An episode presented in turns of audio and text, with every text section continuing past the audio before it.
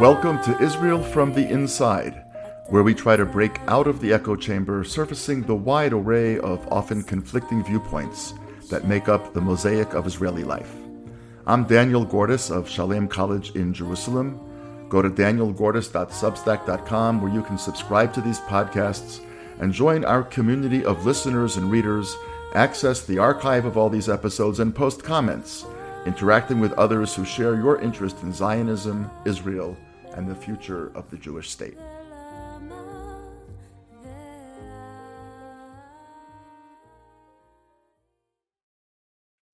Some of you may have heard not long ago that a very, very significant American philanthropist suddenly pulled his support out of the Kohelet Forum, which was the intellectual think tank that has kind of spurred what some people call the judicial reform, other people call the judicial rev- revolution or uh, whatever, uh, overturning, whatever you want to call it. And uh, a group that was commonly spoken about in the press, which I had actually never heard about, is called UnXeptable, very cleverly spelled UN and with a big X acceptable. And um, looked into it, asked some friends about it, and it turns out it's a group of Israelis in the United States who are living there, working there, raising their children there, many of them, who have gotten very, very, very involved politically all of a sudden in trying to prevent what they see as potentially permanent damage to the Jewish state. And uh, one of the people leading this uh, really exceptional enterprise and fascinating enterprise is Offir Gutelzon. Uh, he is a member of the Israeli American community in the San Francisco Bay Area and a serial entrepreneur. In 2020, he helped launch UnXeptable in support of a democratic Israel, which means that it was long before this, so we'll find out about that. Uh, he holds a BA in business and entrepreneurship from Reichman University in Herzliya. He was born and raised in Israel, in Kiryat Motzkin, and he has resided with his wife and two children, two sons, in Palo Alto since 2014. Uh, so, first of all, Offir, thank you very much for taking the time to speak with us today and tell us a little bit about UnXeptable so we can understand its work and then understand really the impact of this whole uh, revolution in Israeli life on Israelis who happen to be living across the ocean. It's complicated, but it's also very powerful. So tell us a little bit about yourself to get started. Thank you, Daniel, for having me. It's uh, really exciting to be here. Um, so, as you said, I'm uh, Israeli American. I was raised and born in Israel. Uh, I was uh, having a startup in Israel called PicScout, and when we sold it in 2011, we moved to Manhattan with my with my wife and my two young kids. Um, and over time, uh, we started a new one uh, called the Keep called Keepy. And with that startup, we moved to Palo Alto in 2014. Um, I was uh, uh, most of the time and still an entrepreneur, high tech, um, in the high tech business. And in general, I mean, like I was very uninvolved in political action or even activism uh, until until recently.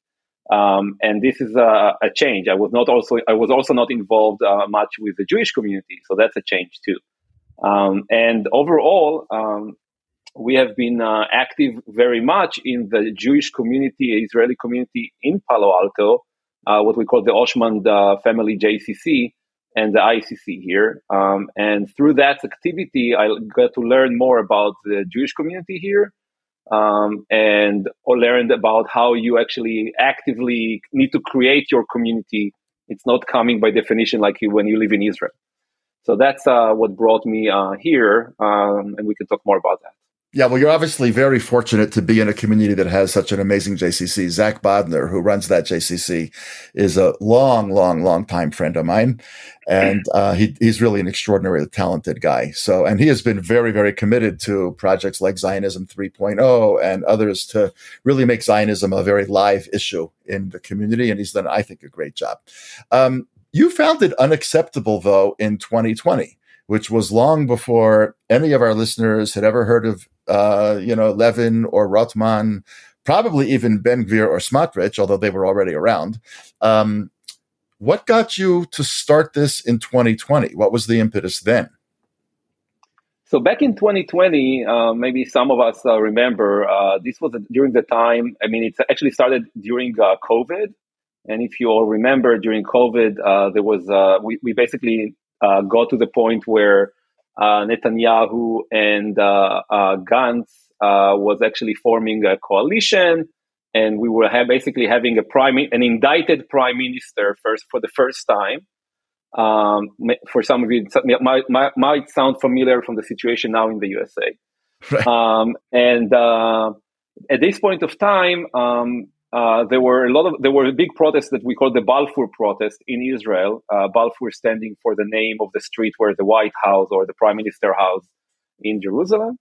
And uh, at some point, those protests were, were, were tried to be blocked because of uh, uh, uh, social distancing and others, and they were asked to go and protest near, like only a hundred meter from the house or one kilometer from the house, and people started to protest around um, around uh, the bridges in Israel. And uh, together with a couple of friends, we kind of like looked into what's happening in Israel. We basically said like we need to stand in solidarity with what's happening in Israel. And the risk, I mean, even back then, the risk was that an indicted prime minister could influence the court system and risk the democracy right? So that's why it's uh, from from that time we called it unacceptable saving Israeli democracy title. So we went, a couple of us, uh, to the Golden Gate Bridge because we figured out there is another bridge that is nearby, um, and uh, it kind of like created a, a, movement because others saw us uh, giving a stand with solidarity and asked and reached out after we were interviewed in Ynet or something like that, asked us how can we do it too. And that's basically how it's all started. Uh, really about uh, standing in solidarity with our brothers and sisters in Israel.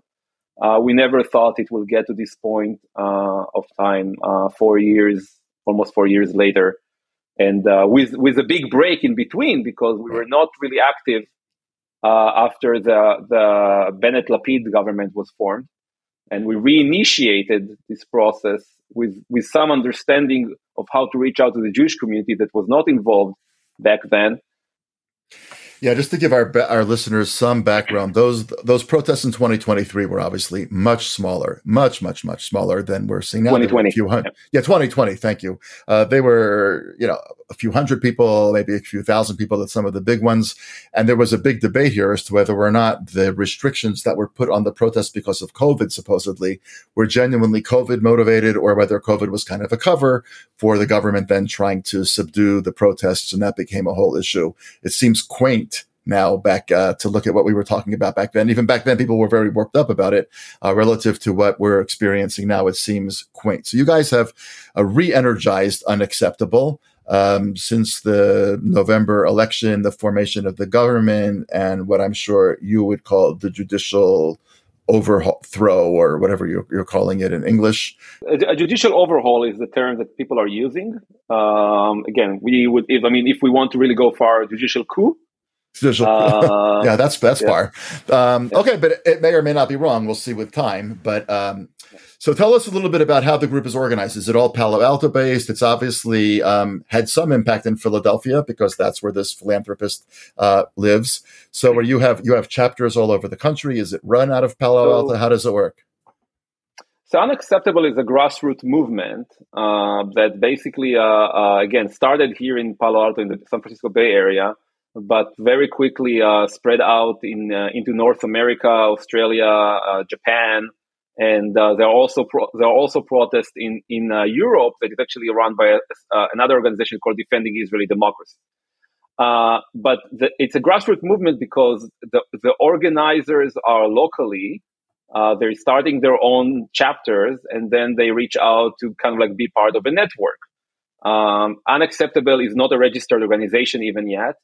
Um, and uh, we are re- really run by volunteers and uh, without any uh, financial support other than our GoFundMe. Um, and the, the way we are working is we have our, I mean, we have our own website called unacceptable.org that people can join. You can find the chapters. You can join on the WhatsApp groups, which is kind of like a, we, we, started to see more and more uh, lo- even local people joining the, the WhatsApp group, which is not that popular for, for Jewish Americans and and we also have our mailing list. Uh, but the most important thing is that we are really trying, we're really energized by the network because when one thing is, when one chapter is initiating an, an activity, we kind of like see this activity uh, spread out to other cities. And in, in one city, uh, a conservative rabbi is speaking, now you can actually take it to other communities. And so in reality, what we have done is we have built a, a very uh, a strong uh, Jewish, Israeli American uh, liberal communities that were not connected to each other in the past. Um, and they are both now fighting for the identity of the state of Israel. So, ironically, what this crisis in Israel has done is it has actually created a network of Israeli Americans, American Israelis, call them what you will, um, who were previously living their lives and maybe, you know, spoke similar languages and had similar backgrounds, but were not terribly linked together. And this has actually created a, a kind of a network, a spider web, so to speak, of, of networks across the country. It, it did. I mean, it, and, and by the way, they were connected. They were connected around, uh, again, uh, moving uh, uh furniture when you move right. out, or speaking and, and or speaking about uh, things that are not driven by politics. I mean, a lot of Facebook group for each community but but again, but similar to I would say to Jewish Americans, I mean, like speaking against the policies of Israel or speaking about something that doesn't feel in Israel good. It was always in, in feels felt like it's not our space, it's not our place. So what this network created is a group of people who feels who felt that that way, but never had a place to interact around that. So this is actually obviously one of those moments where Israel's being talked about among American Jews much, much more than it has been in a very, very long time.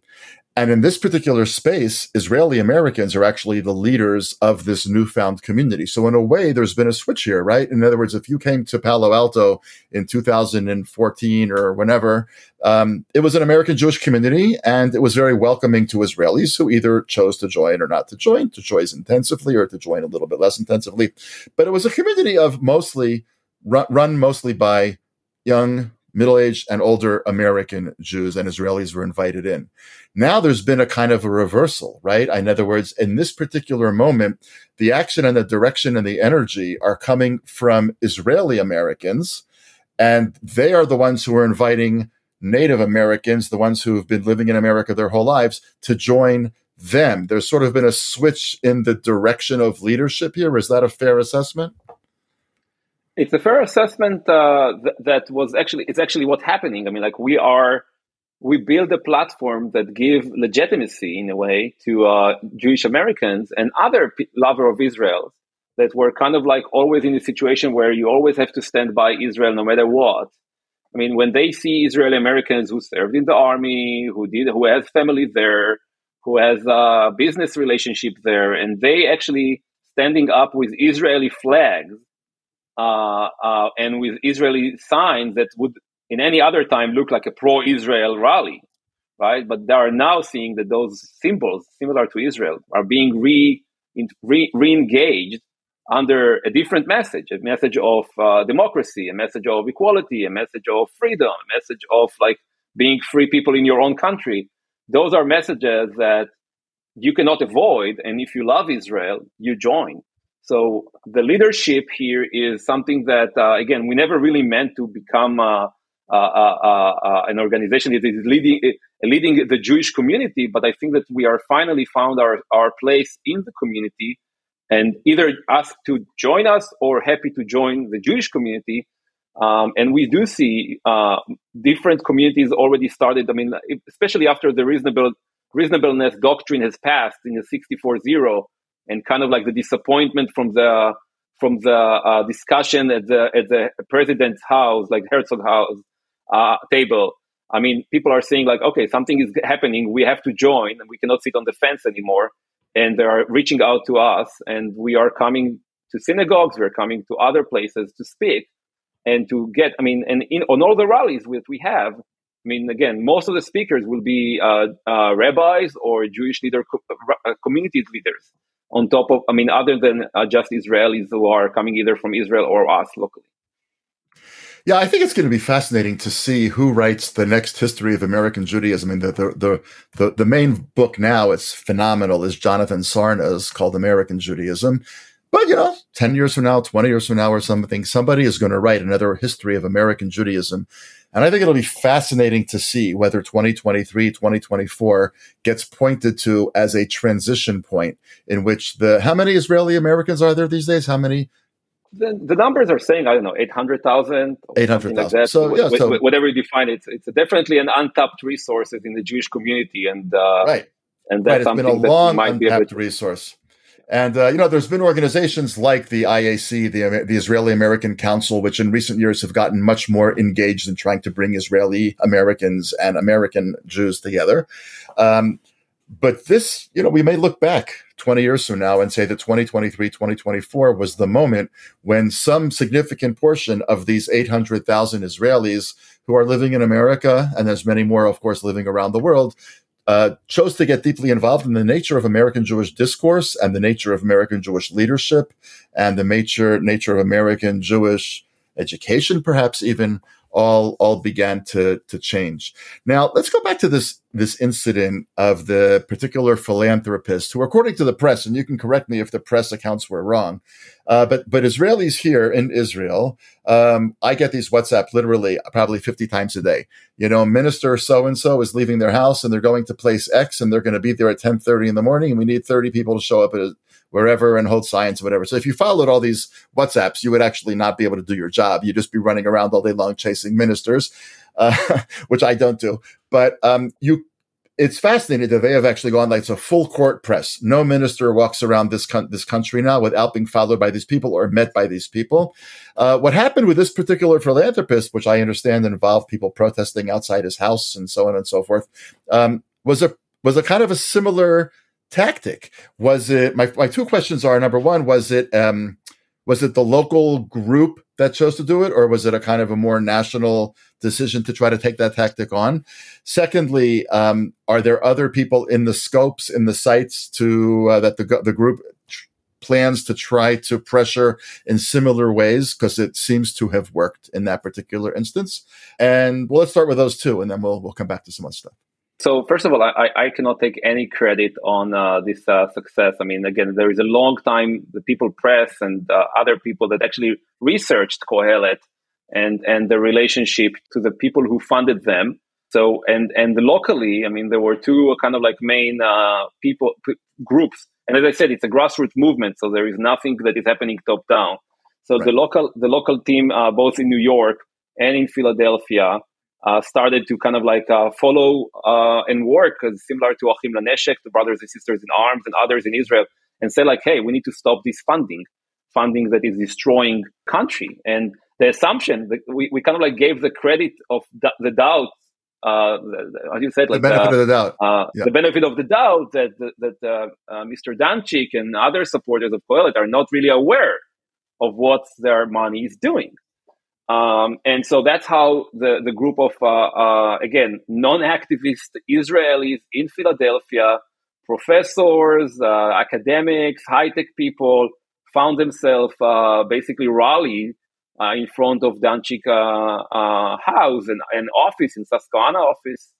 Um, and, and because the assumption was that they are not aware, their community is not aware um, that that's what they are part of. Um, and so that was definitely effective. Um, and uh, we were very happy to hear, to see that happening. And again, all the credit is going to the people on the ground there that is doing that.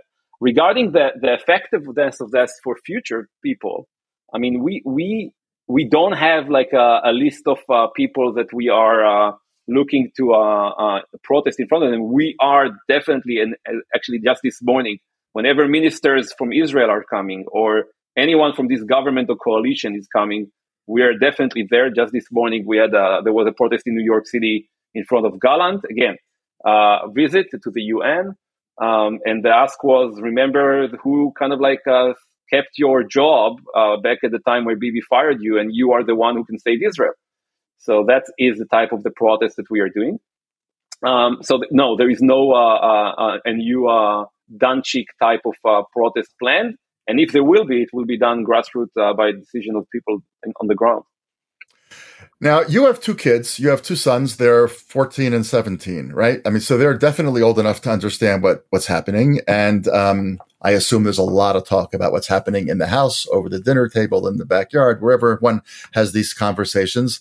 How, in your estimation, has what's happened in Israel and their parents, I don't mean just your kids, obviously, but in general, um, their parents' sudden political activism and involvement, how is it beginning to affect the identities of these teenagers who are growing up knowing that they had Israeli roots and Israeli parents and probably Israeli grandparents and aunts and uncles and all of that, uh, but with parents who are very comfortable in America and now all of a sudden have taken on this this challenge, this this energy. How do you see it affecting that younger generation? So I, I can tell you that one of the reasons for me to uh, uh, uh, go and uh, do something is actually the when, when, when I was exposed to how uh, young Jewish Americans are being related to Israel, uh, I was kind of like say like, well, I I can see why they are disconnected more and more from Israel, maybe because of values, because of other things that happening in Israel, maybe because they never saw an existential crisis in their own lifetime, and then there was never a reason for them to interact with Israel. Uh, and and when that's that's I mean th- this January started and I was like looking into uh, into the crisis of identity that my kids might be exposed to. And they say like well I'm raising them as one type of Israeli. Maybe Israel is going to be different. What type of Israelis are going to be? And by the way I mean I'm not expecting I'm not I'm not doing it because I'm expecting them to go back to Israel or because I expecting them to go back to the army. They will do whatever they choose to do. But I mean the definition of being an Israeli American and values and around again, the, the basic values we have been raised for under a Jewish democratic state with uh, equality for all. Uh, this is not something that I want to be changed for them, and that's why we're doing. It. Now, regarding yes, they're they're taking it. My pers- personally, my kids are taking a big toll. I mean, like seeing their dad doing twenty four seven things around that. Um, and they are they're definitely coming and uh, uh, helping with uh, drone photography and uh, with uh, uh, creating signs. I mean, by the way, they are not very. I mean, they sometimes they let me go to the protest and not joining because suddenly there is a quiet at home and no one is dealing with protest. Uh, but the reality is that even though they are young, you can see that even my older son. I mean, like again, never been involved in Jewish life. Again, we're not going to synagogue, we're not going to other, but now he is part of uh, a, a, Jewish club in his in his uh, high school, and now he's He's uh, starting with another friend, uh, an organization called Youth American for Israeli Democracy. Um, and, and so they are getting more involved. If, if in the past I thought that their involvement will come from going to a Jewish summer camp, now I can actually see how their involvement is being done around democracy and Jewish values, but from the other way around. So you should actually write a thank you note to the government for helping them get your uh, kids inspired and involved, right? Um, so that's uh, actually uh, we, fascinating. We can, we, can, we, can, thank to the government for many things that out of this crisis will be born. Yes. By the way, I think that's actually true because whatever, wherever, where everyone is on this, and some of our listeners are left, and some of them are middle, and some of them are right, and it's all good. And we actually, of course, interview people from left, middle, and right. Um, whatever comes out of this, I think that there has been born a new kind of civil discourse in Israel where people are taking issues of democracy very much more seriously. They're thinking much more about what their own voting patterns mean. Um, speaking of voting, by the way, Israel does not allow uh, absentee balloting. In other words, if you're not in Israel, unless you're working for the embassies, but um, unless you're working for the embassies uh, and um, I think if you're a military assignment or something like that, but basically, unless you're working for the government, if you're outside of Israel on the day of an election, you can't vote. Uh, there's been some discussion of that over the years, perhaps changing. Some people objected to changing it because they felt a lot of Americans of one type or another might declare citizenship and then without living in Israel start voting, which could change the voting patterns. Is there a sense among American Israelis um, or Israeli Americans that they hope this rule might change because the polling is now going to going to the polls is going to become almost sacred. I mean, if you look at the diaries of people who went to vote in 1949, they really wrote about it in almost religious terms. They got dressed up. They they felt that they were doing something that was unbelievably powerful, voting in a Jewish state for the first time. Uh, and I think people took it for granted. I would imagine that in the next elections, the percentage of voters is going to be very, very high from all different sides is there interest among Israeli Americans to uh, have the government rethink the policy, or is the expectation that if they want to vote, they should get on a plane, come back for a few days, visit family, and then go home? Again, I, I, I cannot speak on, on behalf of Israeli Americans, but I mean, like what, what I can tell you is that there is definitely uh, activities. I was personally activated in back in 2019 to try and get uh, people on the on the plane. We thought that back in 19 this would be like the most existential election we ever had. And who know who, who thought that we will be here these days. Um, but but I, I, again I, I, think there is there is a discussion around that and it's not clear if you need to give everyone who has because again potentially by the way one of the reasons why jewish americans are joining those rallies is because of the risk to the law of return right? And the definition right. of who is jewish and who is getting uh, the even ability to get citizenship. So we are even at that stage i mean like regarding who can vote uh, there is another question, but I mean, the reality is that many of us Israelis that are coming here are not coming for the long term. They're coming for the short term. They're coming to do postdocs. They're coming to do a relocation. They're coming. I mean, this was at least what happened recently until until the, the current status of the government. But the reality is that I mean, there are, there could be a differentiation between those who are coming for the short term, the long term, uh-huh. uh, those who were born here, uh, I mean, there's a lot of abilities, but I mean, obviously, again, when you think about the amount of Jewish people uh, uh, here and the amount of Jewish people in Israel, I mean, and Israelis, uh, and who can vote and who cannot vote, I mean, there is definitely an, it, it's not a simple solution. Um, so I, I, again, personally, I think that those who, I mean, every one of us should have the ability to, and I think that uh, the professor, uh, sorry, the, the Rabbi Hartman said it like Israel should not be only left for Israelis Right? Israel should not only left for Israelis. I mean, it's important that we can influence. I mean, but we can influence in many ways, uh, like we're doing today. Uh, voting is just one one way, and I, I don't ha- I don't know what the right solution for that. Okay. I want to ask you one last question. Um, I'm getting some very interesting comments from people who live in America. Friends of mine, uh, obviously, I'm American. I lived in America for 40 years.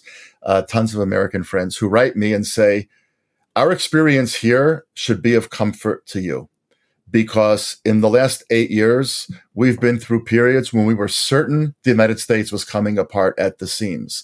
Uh, we watched television on January 6th and it really looked like a European capital being attacked by a mob and the government overturned.